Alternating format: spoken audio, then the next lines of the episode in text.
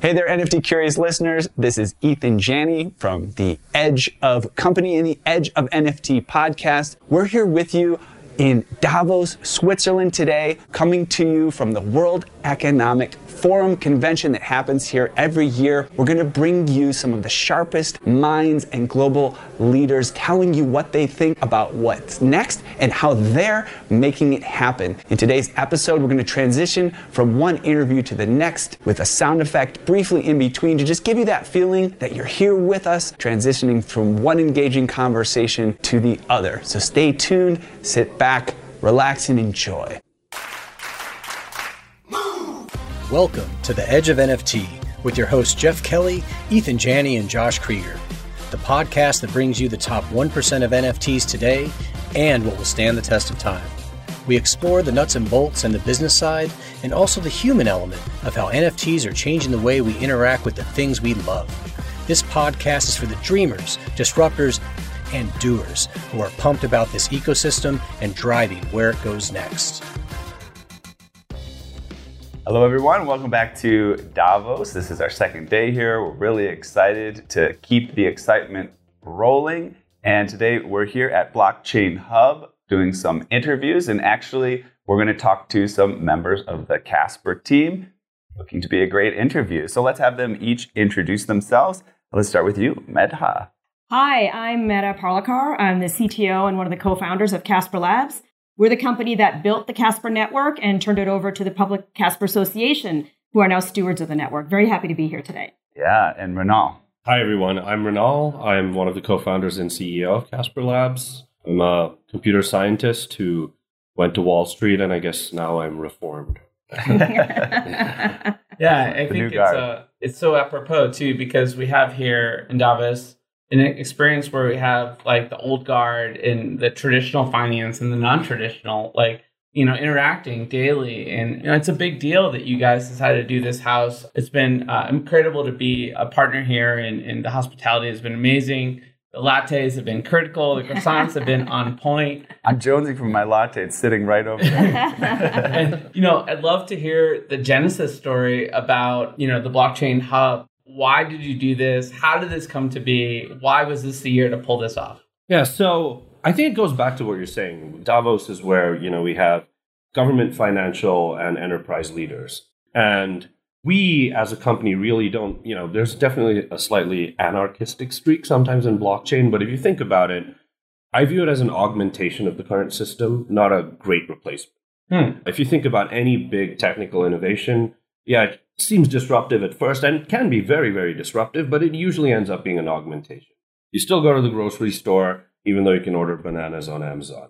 But not having that option is great, and having an option of self sovereign money is great. That message doesn't come across enough. That this is an augmentation. It's something enterprises and governments needn't be scared of. And you know, we purpose built our blockchain to be government and enterprise friendly. And we really thought the blockchain hub, and that's why we called it the blockchain hub and not the Casper hub, is we thought it's just important to have educational content for these world leaders in both government and enterprise to learn about blockchain technology in general and what we can offer as the Casper network in particular. But really, you know, the blockchain hub is more of an educational endeavor more than anything else. You know, and one thing I've, I've realized just from meeting your really incredible team here is you have this really interesting mix of folks that come maybe from the blockchain space, but also other folks that come from traditional business and Cisco and, and companies like that. What's it been like to build that type of culture and for that team to rally around planning this event? I'll say a little, but I'll defer to Medha on this because Medha is the one who's had like the most enterprise chops here. I was you know, Wall Street guy. I did work in software, but it was more buying, selling, managing than anything else. But I think right when we started the company, our ethos was Blockchain is a technology. We're looking for great engineers and great builders, which means you don't need to have a blockchain background, right? You, it's a technology you can teach someone about. You can't make someone a great engineer. You can't give someone great experience, but you can educate them about blockchain. So that culture permeates both internally within our organization and also externally when we face the external world, which is why, you know, educating people about blockchain yeah. is so important to us. And I'll just say, I'd love to hear, hear your thoughts, but I'll just add to that that you know people have asked us like about how we built the team and oh i talked to someone on your team that doesn't have a blockchain background i was like great Like that's mm-hmm. fantastic. We need those people, right? In the industry. If if it's all the same people, then how do we make this industry bigger? So I'm right I'm totally on board with that. That's exactly right. So our engineers come from all kinds of traditional software companies. And these are the core developers that actually built the Casper network. So they took a very traditional software focus when they built the protocol. And even the developer workflow is very, very much like software as it's always been built. So they didn't really step outside of the workflow that they were used to, which we feel is going to really make it easy for non blockchain developers to onboard onto the system because it's going to work exactly the way that other software has always worked. So from the smart contract engine itself to the workflow for building contracts, it's going to feel very, very much like Web 2 and the software the way you've always written it. That's great. Yeah. And I think we see that theme at the larger level in bringing all these things to the public that we need to make it easy for them. But there's another level that you're demonstrating here of developers, right? Why make them learn something completely new if they don't have to, right? Make things easier. On that note, let's talk about what you guys have been building, right? Let's talk about some specifics. Oh, yeah. So, you know, we've been focused on building the Casper network. It took us about two and a half years to build mainnet. Mainnet was launched March 31st, 2021. It's been in production for about 18 months. And our focus really was to create features that we ourselves would use as technology leaders in a large technology organization. And that's where I come from 25 years in Web 2 and Web 1 technologies. And I looked at the blockchain landscape when we founded the company and couldn't find a public protocol that I would use that gave me the flexibility and power and control I needed to service customers, be in service to regulatory requirements or my investors, right? I have to innovate even if I'm using blockchain technology. So I needed to be able to continuously upgrade software on chain. I needed to be able to get business intelligence and analytics through an ETL process. And I needed to be able to build and test my contracts using the same processes that software has always been built with. Mm-hmm. And when we looked at those protocols in the space, we just didn't find that, right? So that's what we set out to build. So Casper's got fantastic granular permissioning schemes and features that all the stakeholders in an organization would need before they approve a protocol platform in their infrastructure. That's great. And I appreciate you reaching back to your experience in Web 2. Mm-hmm. And I think just for folks listening and even for myself, can you give a little bit of context in how that experience in Web 2 in, informs what's going on in Web 3 with you right now? That's a lot of experience that you mentioned you have under your belt. And, you know, there's similarities and there's differences. Yeah. So I think Web3 is an extension of Web2. And I look at the blockchain protocol, you know, separate from cryptocurrency. I think of it as, so I think of HTTP, Web2 as an information protocol. Like you see a lot of information out there on the internet. And I see blockchain as a trust protocol.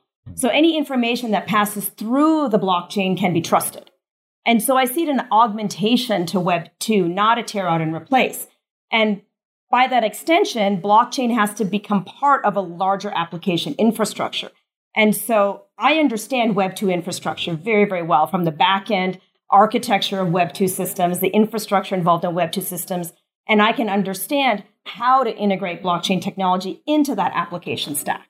And so that's what Casper does very, very well. And our engineering team also, you know, hails from that era as well. So they understand, you know, how to build large, scalable back-end production systems and so the Casper network is purpose built to work alongside those Web 2 production systems. So I'd love to zoom out a little bit more.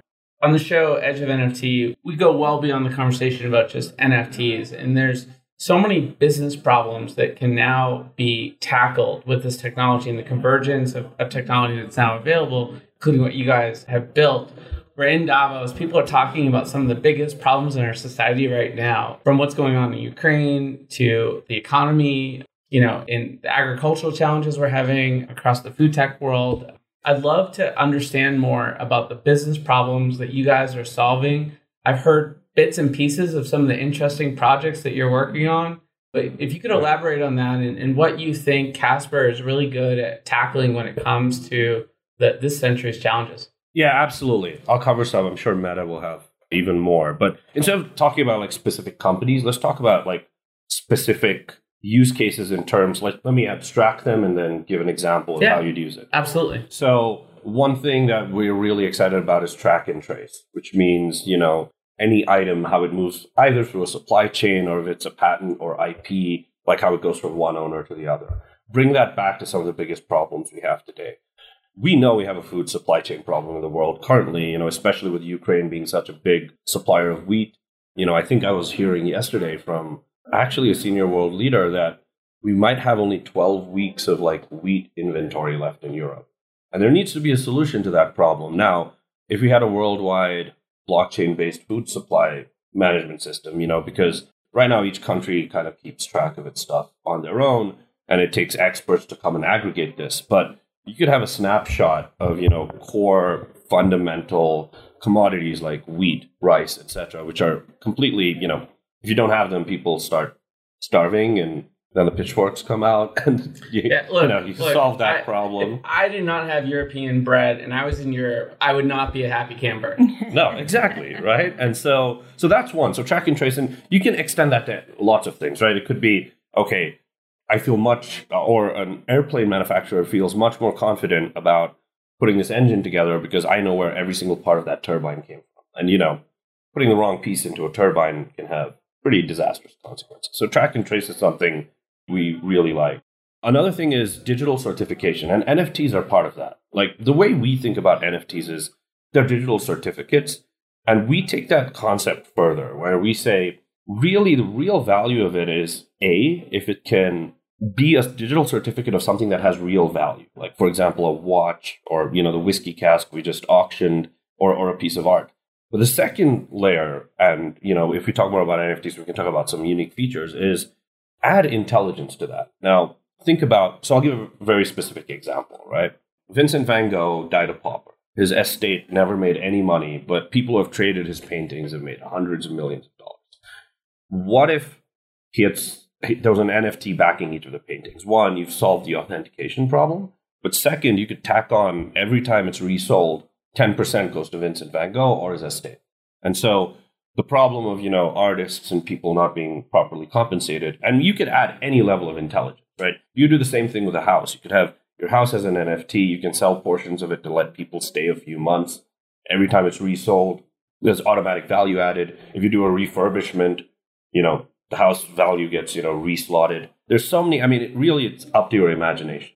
So those are two like really big ones. Medha, any others are your favorites Oh gosh. So I think if you dig deeper into track and trace, there's really interesting things in the food supply that become important in terms of the quality of the food, the standards, right? So the European Union has very different standards for food than say the United States and having clarity around which resources you can actually use for Europe because they need to be compliant, right? And so you think about, you know, one of the revolutions in the computing industry was this notion of just in time manufacturing, right? So you order a computer from Dell and they assemble it after you've ordered it. You can take that even one level further, right? And get even more transparency and more real time information about your supply chain, as is a good example, right?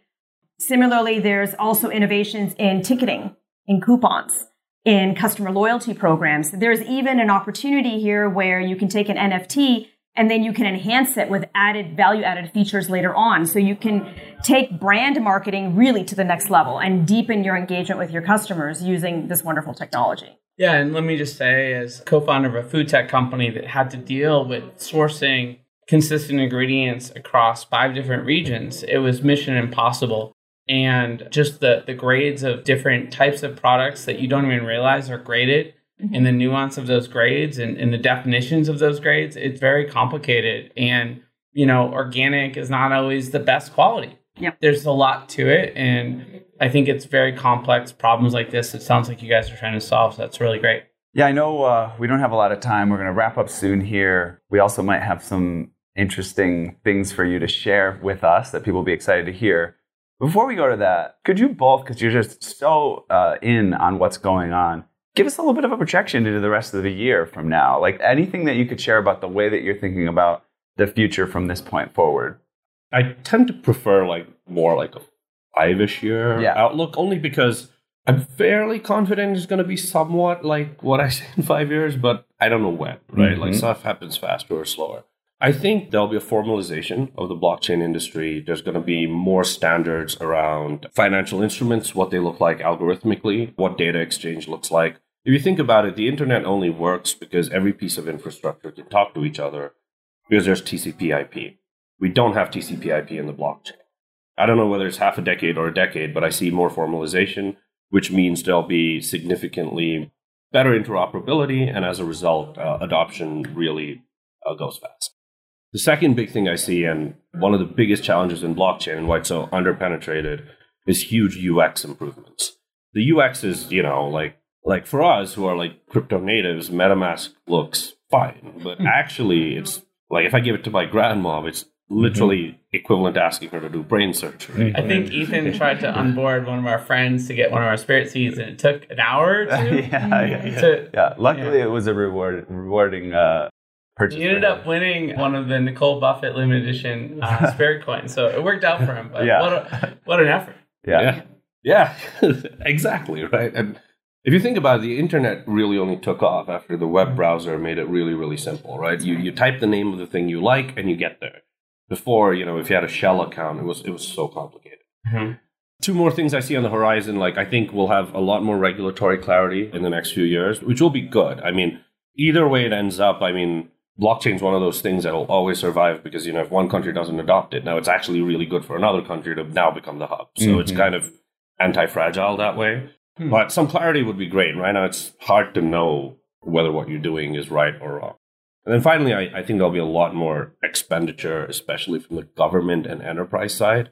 That's really, really lagged. You know, it's kind of been funded as a community, so to speak, so far, mm-hmm. Which, which just had its pros and cons. I mean, there's been a lot of self sovereignty, but like you basically have a limited set of funds who are like kingmakers in the space, and you know that's so against like decentralization. Mm-hmm. And I think the more spread of enterprise and governments actually funding real use cases will uh, make this industry more serious. Yeah, I couldn't agree more. You know, next five years, I really do see enterprises moving into having production projects running on uh, hopefully on a Casper mainnet as well as others. But I, I do see that they are now much, much more interested in actually adopting public blockchain infrastructure. So there's a lot of education that's happening in the space, which, you know, we're really proud to be in the forefront of that. A lot of our customers that we speak with the first thing they're asking is, you know, educate me on blockchain. Like, what is the difference, right? How should I use it? What are the use cases? So I think that the education and as a community, we should all be striving to educate everybody we come in contact with the, the merits of permissionless public blockchain protocols and, you know, the trust that they provide and the right way to use them, right? Like, we want to optimize these valuable resources to use them properly. And so I think I see a lot of education happening. I see a lot of adoption happening. Yeah, to your point on education, like that is like one of my pet peeves. It's like this hammer and nail problem. They're like, oh, blockchain, use it for pretty much X anything, right? and it's actually not an appropriate technology for a lot of things. It's always going to be computationally more expensive. It just is. You know, decentralized consensus costs more processing cycles than centralized consensus. Mm-hmm. It always will. Yeah. And so it's actually not an appropriate technology for a lot of things. But for the things it's appropriate at, it is really, really powerful. Very cool. Well, we know you guys have a lot of the things you're cooking up and you can't share probably too much about it, but I always ask people to at least tell us what you can't share.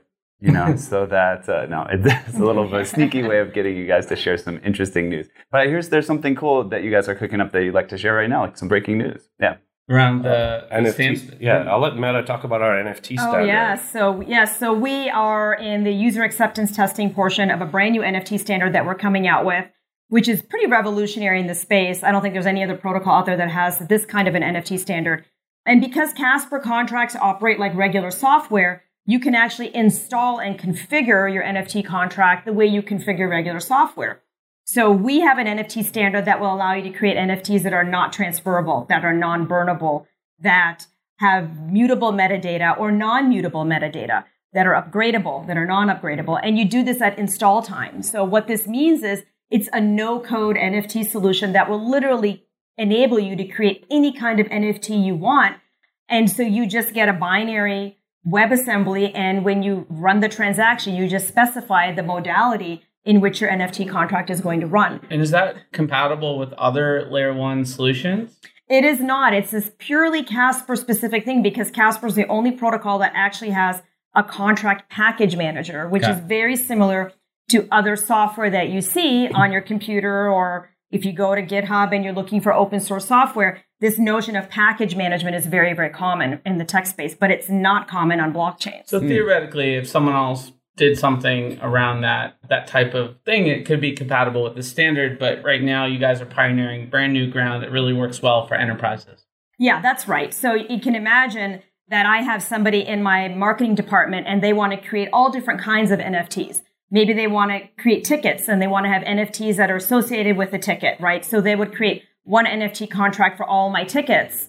And then they could create another NFT contract for all of the images or all the brand related coupons. And they have very different properties. My tickets would be transferable. Coupons would not be transferable. And I can do this without having to write any code. And so all the other protocols, which you see is six, seven, eight, nine different NFT standards. And then you have to hire a developer to change that code to meet your business needs. You don't have to do that with the Casper protocol. You can do it without writing any code at all. And what's the, the timeline on full implementation of this new standard? Well, we are in our final user acceptance testing and we plan on rolling out with our first partner in the next four to six weeks. Wow, that's yeah. really exciting. It is really cool. And it's very validating when we met with these partners that have been on the forefront of NFT technology. They've been working with a lot of Fortune 500 brands. When we looked at their interface, they actually had to work around mm. all of the deficiencies. So when you look at their interface, we said, oh, that's already in the contract. They said, that's amazing because we've had to work around it. So they've had to build up a whole bunch of layer two infrastructure to solve what we solved at the contract level.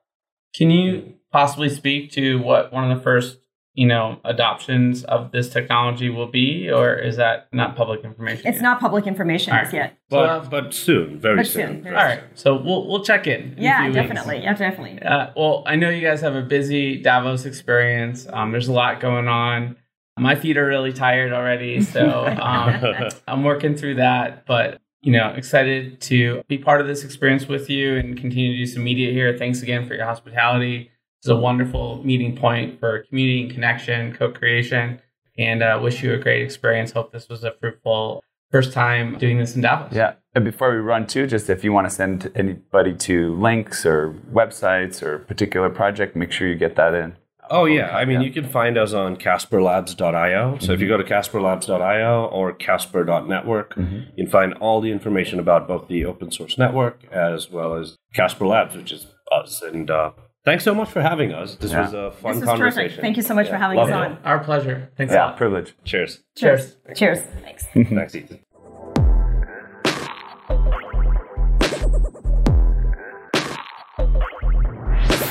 All right, this is Ethan here at Davos once again with the Edge of NFT podcast. And I'm coming to you from the Ukraine house, where, of course, there's lots of interesting activity going on and lots of support for the country. And right now, I'm going to be speaking with Alexander Bornyakov, and we're going to talk a little bit about the Ukraine and what's going on with NFTs and crypto actually in the space. So, why don't you introduce yourself, Alexander? Yeah, so my name is Alex Bornyakov, and I work for Ministry of Digital Transformation of Ukraine and we basically uh, take care of country digitalization, like moving all government services online, uh, teaching people digital skills, also developing IT industry, startup ecosystem, venture ecosystem, including crypto, including NFT, of course. And during the first day of war, we started this crypto fund of Ukraine, which managed to raise more than $60 million in crypto. And what is interesting about NFT that some people started to donate instead of giving like Bitcoin of Ethereum or Tether, they started to donate their NFTs. And eventually, like so far, we've got like more than 300 NFTs on Ethereum account. One of them is CryptoPunk NFT. Right. Yeah. So now it's for sale for 90 ethers but we'll see about that. Let's get that picked up, folks. yeah, sure. If, if someone want to buy it, all the money that uh, go from this purchase going to go to help humanitarian cause and help Ukraine to fight this brutal aggression from the Russian forces, Russian Federation. But there are a number of others, and we've created a special account on OpenSea where we listed all these NFTs that were donated and, and just offered them for, for sale. And again, all this money going to uh, help Ukrainians, um, uh, both on uh, uh, like refugees and who stayed in the military. And also, after like two weeks of war, we started to get an enormous amount of uh, requests, like people starting doing different NFT collections in order to sell those NFTs and aim those funds to humanitarian cause. And we actually even created a special website called donate the digital.gov.ua, um, where you can see all the NFT projects that we support. There's like 10 different projects, but in fact, it's even more of them. There's even like a huge sale of uh, like $8 million NFT of what was that? There's a famous artist from Ukraine. They create a picture, they sell it for like, the, the, the, and then they also directed money for, for some charity fund. So together, I think we managed to create a whole community of NFT collections and projects projects around the situation. And the Ministry of Digital Transformation support some of them, some of them that made it in partnership, but well, would generally support everyone because I think it's a call from the heart of people who wanted to support Ukraine in no matter what in the way they can. But what we decided to focus on with the partners on, on one special project I want to talk about right now. It's called uh, Meta History of War. It's a like museum of war. So I think it's a brilliant concept, and uh, I personally like admired by the, the idea of preserving memory of the war in the blockchain using NFTs. So basically, concept look like starting from day one, artist takes a news from Twitter, from trusted source, like for example, Associated Press, and he paint an art associated to this news. So, for example, on the day first, like when Russia just crossed the border, there was news like in Twitter, like Russian forces crossed the border, and artists took this news and wrote a picture of a child that's sleeping, and uh, basically every NFT looked like a painting with a screenshot of this Twitter news.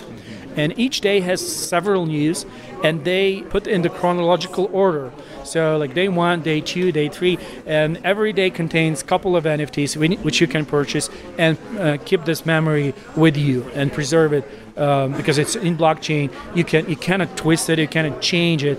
So because it, and it's also important because Russia for uh, decades wanted to change Ukrainian history, but once it's over, they will won't be able to do this because this is all in blockchain. You obviously cannot. So this collection is is not final. It's because war is going on, and I know that right now it's more than 20 days of this museum arts. Yeah, and is, is that the meta history dot gallery? Is that is yes, that the yes. link, the web link? Yeah. Okay.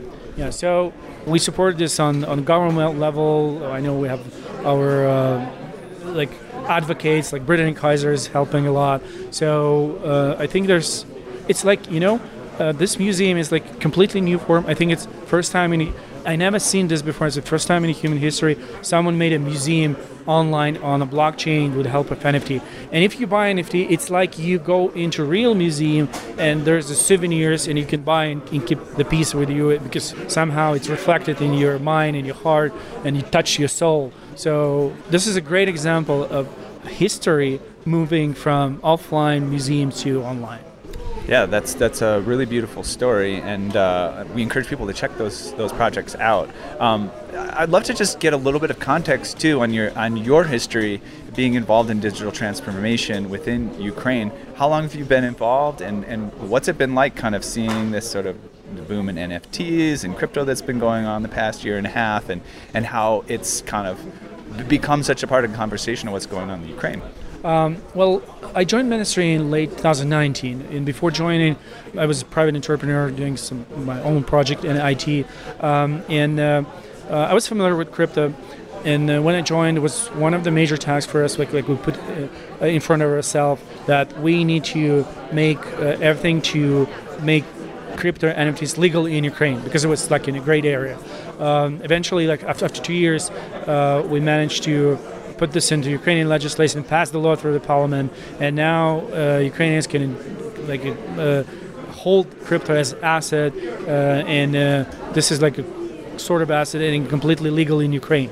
Later on, when we started uh, see like NFT starts to kicking in, we even changed uh, legislation on the way because this asset was never in our mind when we started this back in 2019. Right. So it's quite interesting how quickly it was it was developing. So even our president, um, this is it is like during the time of war, he signed this law, signed this bill on crypto uh, and virtual assets. So, so this is a strong, a strong signal that uh, Ukraine want to be on top of technologies, on top of this world. And, um, and I'm not sure if everybody knows, but Ukraine is one of the top countries in the world according to Crypto Adoption Index from Chainalysis. And they estimated more than 5 million wallets of Ukraine. So it's a huge number of Ukrainians know how to deal with crypto. Um, and uh, we have a very powerful blockchain community in Ukraine. So uh, we were actually working close with the business community to enable crypto in Ukraine, and they're doing great, and they behind many bright projects for, uh, that almost everybody knows. It's excellent. Um, well, I know you have to get going soon.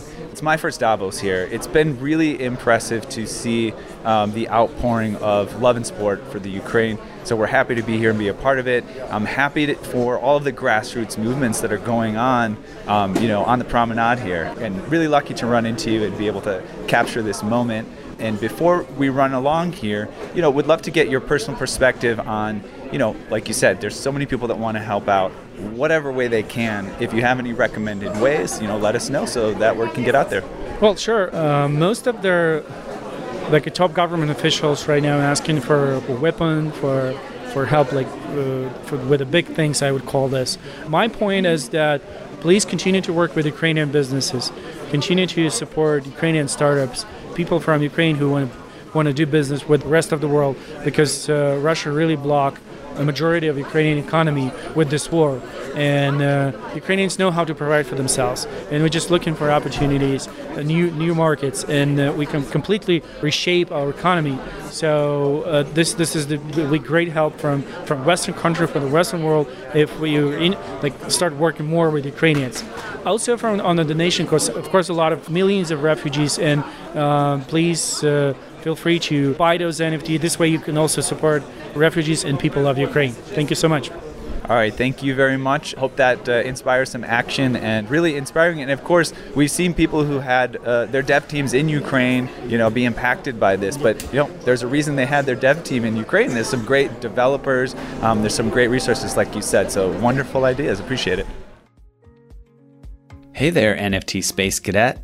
Let's zoom in on the globe from outer space today to Abbot Kinney Boulevard in Venice Beach, LA. Let me show you a cosmic tech beacon that shines out among the bustle of fashion, art, and food there. It's a thriving software dev, data science, and design studio known as AE Studio where scores of the sharpest minds have come together to help founders and execs create software and machine learning solutions that are not only profitable and increase our agency as humans, but that give us that warm, fuzzy feeling that elegant tech so wonderfully does. AE's breadth of talent allows them to build anything from instillvideo.com. It's a health, fitness, and wellness app that makes your chakras tingle to award winning brain computer interface solutions that could quite literally bend our minds. Oh, and keep an eye out for Token Runners, their NFT white label marketplace, as well as our highly anticipated NFT drop, Boomer NFT.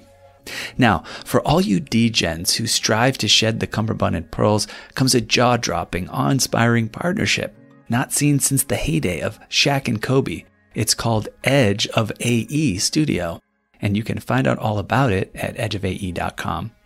That's right, this full service, soup to nuts, end to end, whole enchilada NFT service can help you, yes, you, Randy, launch your NFT project. Edge of NFT and AE Studio have come together like Voltron to get your project in gear so you can hightail it straight to the moon, stardom, and maybe even your own private yacht. Go to edgeofae.com to find out more. That's edgeofae.com. Actual results may vary depending on moon landing location, domain of stardom, scale and model of yacht, as well as whether scale model of yacht or actual yacht. Hey there, Ethan here from Edge of NFT, and I'm back again at Davos, hanging out at the Crypto House, a very lively scene with, with lots of interesting personalities running through it and I'm here with Marcus Shingles, who I, I think we're going to be really fascinated to get some insights from and find out what he's up to. I'm going to let Marcus introduce himself and tell him uh, where where he's coming from today. Yeah, hi Ethan. So I'm uh, I'm based in the U.S. I split my time between Los Angeles and Jackson Hole, Wyoming, and I'm here in Davos because I'm part of the expert network for their World Economic Forum's Fourth Industrial Revolution. I'm currently doing a blockchain research project with Henning Diedrich who's a very well known blockchain engineer around food supply chain traceability. Just by way of background, I come from the professional services field. I was a partner at Deloitte Consulting, leading the innovation practice with emerging tech. I then left Deloitte to take the CEO position at the X Prize Foundation. That's a nonprofit that does global competitions. And then I uh, went on from there to do a, a stint at, at Bain Consulting, management consulting, before getting into my current role where I'm responsible for designing a smart city in uh, Chiang Mai, Thailand, on 15 square miles as part of an aerotropolis, an airport in a city. So I've been hired to oversee that whole development around the sustainable energy, e-government, DAOs with blockchain, um, water sustainability, waste management, education. It's a pretty comprehensive thing. And what I'm most excited about is I run a nonprofit that I founded with a group of young people from low income communities that I've been mentoring for years. And we're doing some really exciting things with the United Nations around metaverse and related. So that's that's my latest. Awesome. Well, I would say in response to all that, the future is here and you're living in it and creating it. Yeah, that's very exciting. And you gave a lot of context for where you've come from um, in terms of your background. And I'm just curious was there a moment before you were, I would describe you as a bit of a futurist in terms of all the things you're involved with, maybe a technologist? Was there a moment that you weren't and you made a transition? And how was the progress of, of you kind of getting involved in this kind of change making stuff? Yeah. I mean, I don't know if the futurist label fits on me so much because usually most futurists, and I'm not being derogatory about futurists, usually most futurists have, they don't have the handcuffs of pragmatic implementation. And I'm, ideas are easy, the execution's hard. And I'm an operator, you know, working at firms like Deloitte or Bain or even my own management consulting businesses that I've run I've always had to start a project and finish it, a major initiative. So you can hear a lot of people talking about NFTs or blockchain or DAOs or e-government or whatever it might be. I'm usually the one on the hook that actually has to implement a very large-scale implementation and go through the real pain and struggles of trying to do that. And it also separates the hype from reality when you do that. So I think I think I'm a forecaster of where technology is going and understanding it very well, whether it's AI or robotics or 3D printing or VR or blockchain or, or what have you. But I also am more pragmatic in terms of what can actually be used to do real things, even very innovative, disruptive things, because I definitely feel like I'm more, I push the limits. But it's really understanding what's ready for prime time now versus something that sounds real sexy and real neat, but it's not implementable for a while. Yeah, I totally appreciate that, and and it, it, it it's, it's a struggle, and it's probably far underappreciated, right? The, yeah. the amount of struggle that goes into that. Um, I'll give you a good example if you'd like. Yeah. It'll kind of segue into kind of my passion project I'm doing with my nonprofit. So, two years ago, I was doing a lot of work around metaverse and virtual reality. This was before Zuckerberg changed his name from Facebook, before it got popular. So, two years ago, when not a lot of people were talking about this, but it was obvious to me and to my peers who have been in the space for a while that there was this inflection point that was starting to happen. The technology, the hardware, was hitting an inflection point where something that was not working very good to do virtual reality have all of a sudden really scaled to a point where it was exceptional technology, or at least an inflection point to where it was ready for prime time. It wasn't making you sick, and the field of view was much better. And then, of course, Oculus came out with a price point that made sense. And so, when that happened about a year and a half ago, if you look at the Oculus One, that's when that came out. Again, how do you separate hype from reality? If you started to use those headsets they are primarily consumption environments, meaning you, you were gaming or you were using it even in a business setting, you were using it to be shared something that someone else created for you. And if you wanted to create, there was no tools to do that. COVID came along and the demand for companies to want to build stuff went way up. So the VCs started to put tons of money into these platforms to make them production environments, not just consumption. And on top of that, the development environments themselves went from technical coding type of development environments, really skilled technical resources, to where literally during COVID, the platform started to produce functionality almost like you see in PowerPoint, where you could get into a virtual reality space and rather than having a graphic design artist build you something in, in some sophisticated software package, you could actually get in there and start using the features and functions of the software to build a space. So if I wanted to build this restaurant in virtual reality three years ago, it would have cost me $100,000 and it would have taken me a while to do it. I'd need specialized skills. Today, I can, a headset, one of my team members from Exponential Destiny, the nonprofit I run, who was born and raised in South Central Los Angeles, first generation high school graduate, let alone college, getting into college, they could put on that headset and without having the technical skill, like a, a, coding skill, which not everybody has, especially if you're coming out of a public school in a low income community, because they, they're not getting that type of education, he or she could actually build out this whole environment through just a creative mindset and understanding the sophistication of the tool. The features and the fun, just like you can be a power user in PowerPoint or Excel and use pivot tables, it's the same thing. And so when we when I started to identify that the skill set was being democratized, I started to atrophy myself from the big consulting firms that I was working with and started to instead hire young people from low income communities that I had been mentoring since they've been 15. So there was this first group that I actually co-founded my nonprofit with, which I said, guys, listen, there's this, something pretty crazy happening. I know I've told you a lot about blockchain and NFTs and all this stuff going on. I know, Samantha, you're an art major. That's not your thing. You're not going to learn that stuff, admittedly. You could if you wanted to, but you don't. It's just not where your interest is. Well, here's the good news virtual reality has gotten to a point where you can get in there and create things for companies that let them do things in magical ways, whether it's training, education, learning, sales, marketing. You can just create any environment you want. And it's happening now.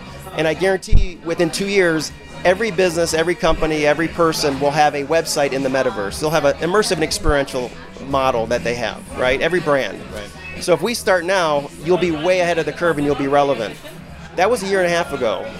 Now that Facebook changed their name to Meta and everybody's talking about it, these young people are way ahead of the curve. So the nonprofit we run is quickly using this window of opportunity to train as many young people or adult learners who are in economically stressed situations, who don't have the skill set to get a job in the new economy, we see this as an opportunity to pull them into that immediately and get them skilled in this. And so that's what we do.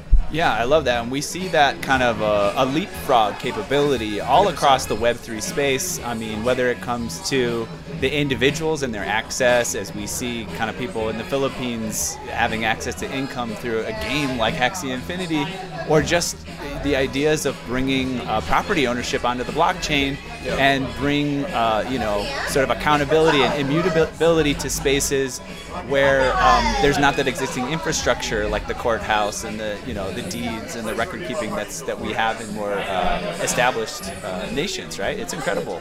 Um, tell me a little bit more about your involvement in the UN. Tell me about uh, Davos and your experience here. Well, let me. I'll, I'll share. What, yeah, I mean, we're doing. I'm officially working with the ITU, which is a specialized agency of the United Nations that's responsible for AI, internet connection, all that. If you look at the UN as a whole, the one group that's responsible for all the digital tech is the ITU. When I was CEO of X Prize, we launched the AI for Good Summit. Many people are familiar with that. It's done really well. It's still going, right? So they asked me to do the opening keynote at their Digital Transformation Summit in Geneva, Switzerland at the UN at their ITU summit on February 28th. So it was about two months ago. And for that opening keynote, which was uh, it was like a three-day summit. This was the very first session. I brought the six young people from South Central Los Angeles, and they showed up with me on stage because there's nothing more compelling than me talking about the Sustainable Development Goals and the opportunity of the metaverse to lift people out of poverty, to give economic opportunity to people, kind of you know the SDGs. I don't want to be the guy from California saying, "Oh, this is easy." So I had the young people get up and do most of the presentation. And for example, Juan, who's on my team, stood up there and said, a year ago, I worked at Target stores, the retailer stocking shelves. Then I followed Marcus on a project that he invited me in just to shadow him, because he was helping a company, a consumer product company, use the metaverse to experiment with using VR to do training and education.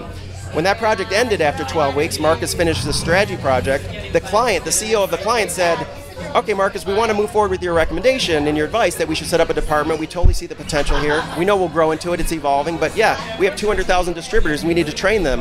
And it's COVID. We'd love to start scaling this. Do you have anyone you'd recommend that we can hire to help us run this department? And I'm like, why not you hire Juan?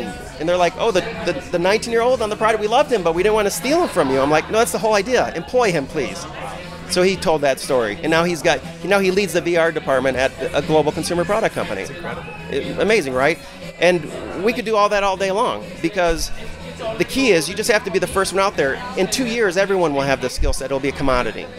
So the key is to be relevant now, to adopt the skill set now. And whenever you find an opportunity to to do the leapfrog, I think we have somewhat of a responsibility to say, well, who, who in society needs to do leapfrog right now? It's probably the ones that if they don't get this leapfrog, they're going to be behind forever.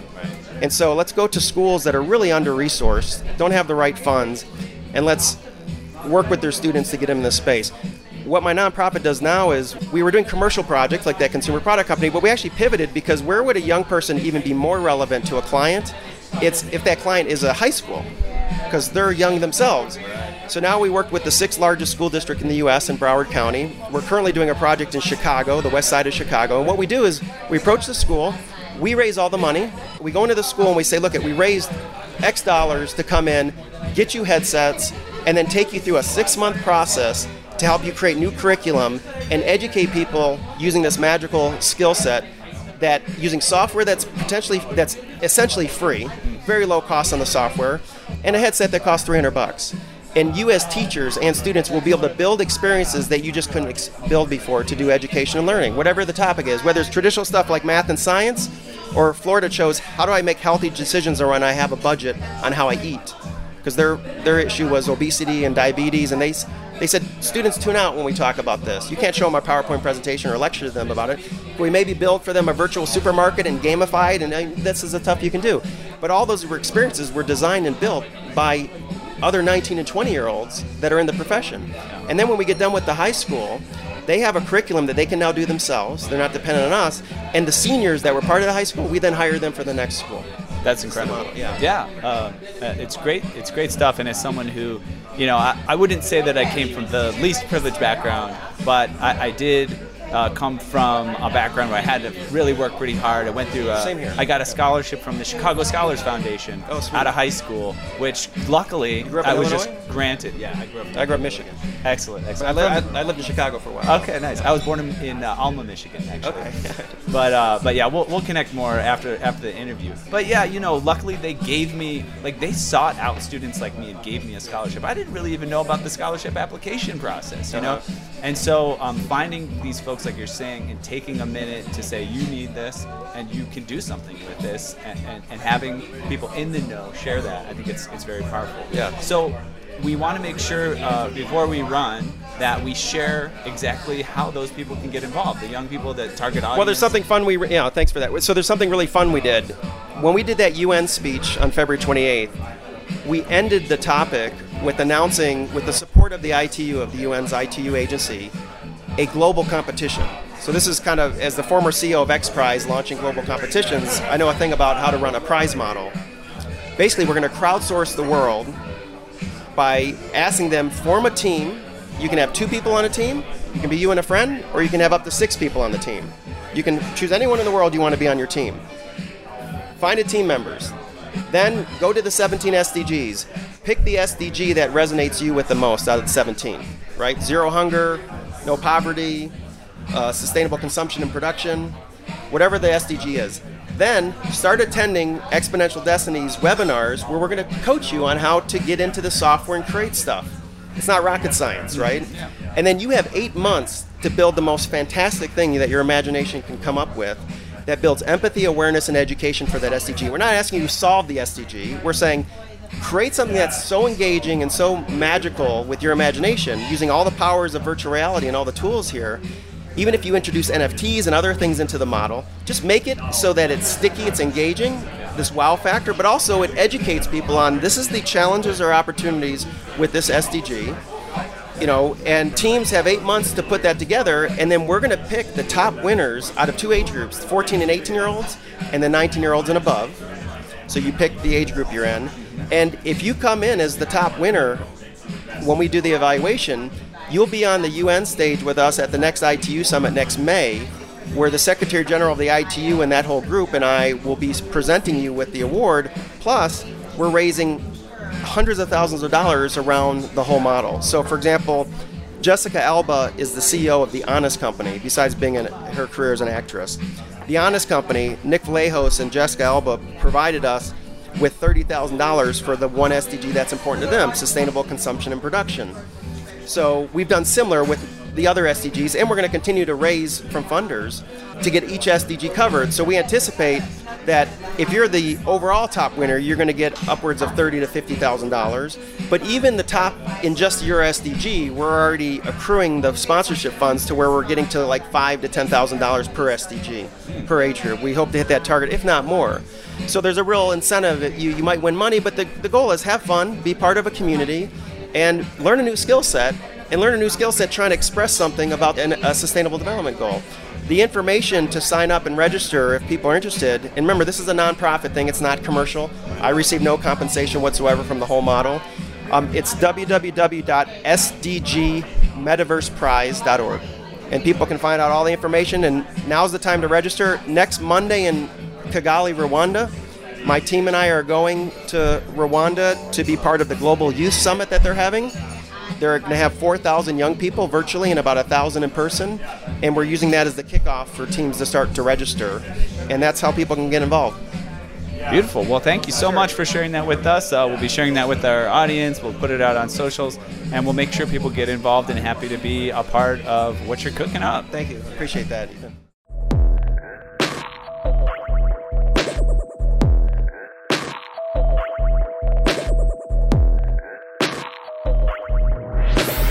All right. Well, we've been really privileged to talk to these world leaders here in Davos, Switzerland. Thanks for joining us on this journey. We have reached the outer limit at the edge of NFTs for today. Thanks everyone for exploring with us. We've got space though for more adventures on this starship. So invite your friends, recruit some cool strangers that will make this journey all so much better. How? Go to Spotify or iTunes right now, rate us and say something awesome. Then go to edgeofnft.com to dive further down the rabbit hole. You can also come and participate in edgeofnft.com slash discord and get to know the community. Lastly, be sure to tune in next time for more great NFT content. And thanks for sharing this time with us today. The views and opinions expressed on the Edge of NFT podcast reflect solely those views and opinions of the show creators and its guests. We're learning as we go, just like you. Please make sure to do your own research. Our podcast is not financial advice. There are multiple strategies and not all strategies fit all people. We understand that you are using any and all information available on or through this podcast at your own risk.